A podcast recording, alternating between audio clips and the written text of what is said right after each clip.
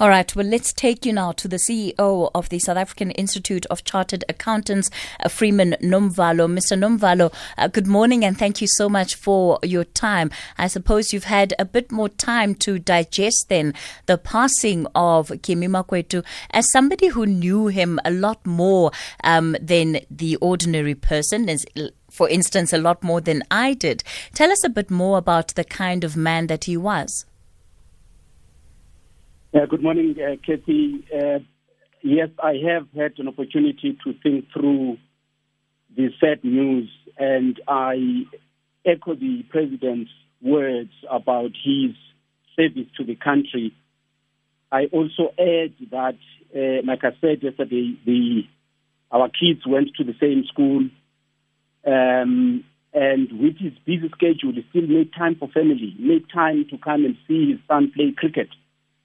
Um, he he loved the country.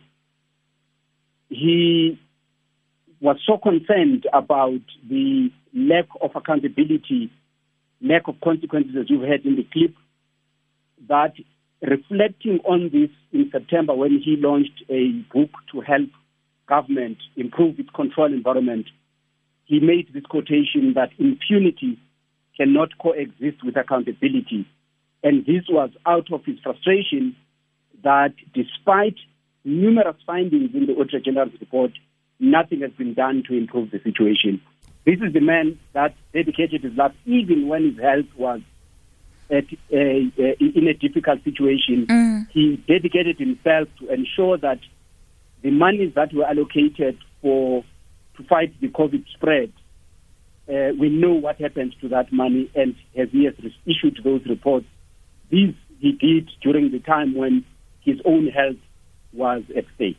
Mr. Nomvalo, there's no question about the fact that the integrity of auditors in this country has been called into question, and yes. that applies both in the public and private sectors. Yes. What are the lessons that we take from somebody like Kimi Makwetu, especially on the integrity of the profession? It's that we, we, we must, first and foremost, when you stand for what is right, you, you get serious pushbacks. The, the need for the Auditor General to include certain powers in the Audit Provision Act in order to ensure that there is some bite that they can have is a sheer indication of determination to do that which is right. The, the, his integrity his discipline, his ethical conduct is emblematic of mm. the profession we represent. And yet he was also concerned about the those of our members who have soiled the image of the profession, as we have seen in the in the recent uh, scandals that involve both public and private sector. How are how are individuals like yourself going to revive the integrity of the audit profession? Because it was interesting to me just listening again to what those that have worked with Kimi Makwetu over the years were saying. Um, you know, you would have heard the KPMG chairperson talk about how Kimi Makwetu also was very involved in having conversations with him about resolving some of the issues that KPMG had been dragged into and restoring the integrity of the profession there. And it looks like it's going to need to be collaborative work. Certainly uh, we need to sharpen our focus on holding our members accountable. We need to build bridges between ourselves and regulators like IRBA, JSE, Financial Sector Conduct Authority, so that we are able to utilize the information that we pick up in these different areas of activity to make sure that we are able to predict some of these failures and where these failures have happened, we are able to collaborate in ensuring that those that uh, uh, have done wrongdoing are, are, are, held to account. It, there's nothing short of that.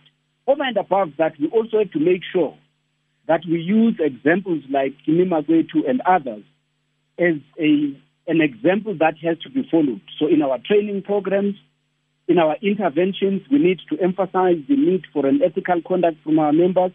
Um, and, and, and, and of course, we must never never tire in that work as he has demonstrated to us that it's possible to do so to the end.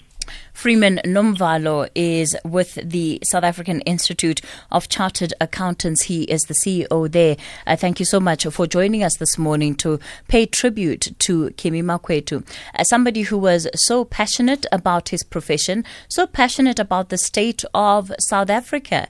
And, you know, it, it the one of the things that I, I remember about Mr. Makwetu is that consistently, year after year, the more that some of his recommendations and audit findings were not being taken seriously, were not being implemented, he was becoming overly frustrated with the fact that the country is digressing, that there is no progress. In fact, I remember um, that when there was this 20 billion rand that government was going to give to municipalities as part of its COVID 19 response, he was one of the people who said, don't give them that money.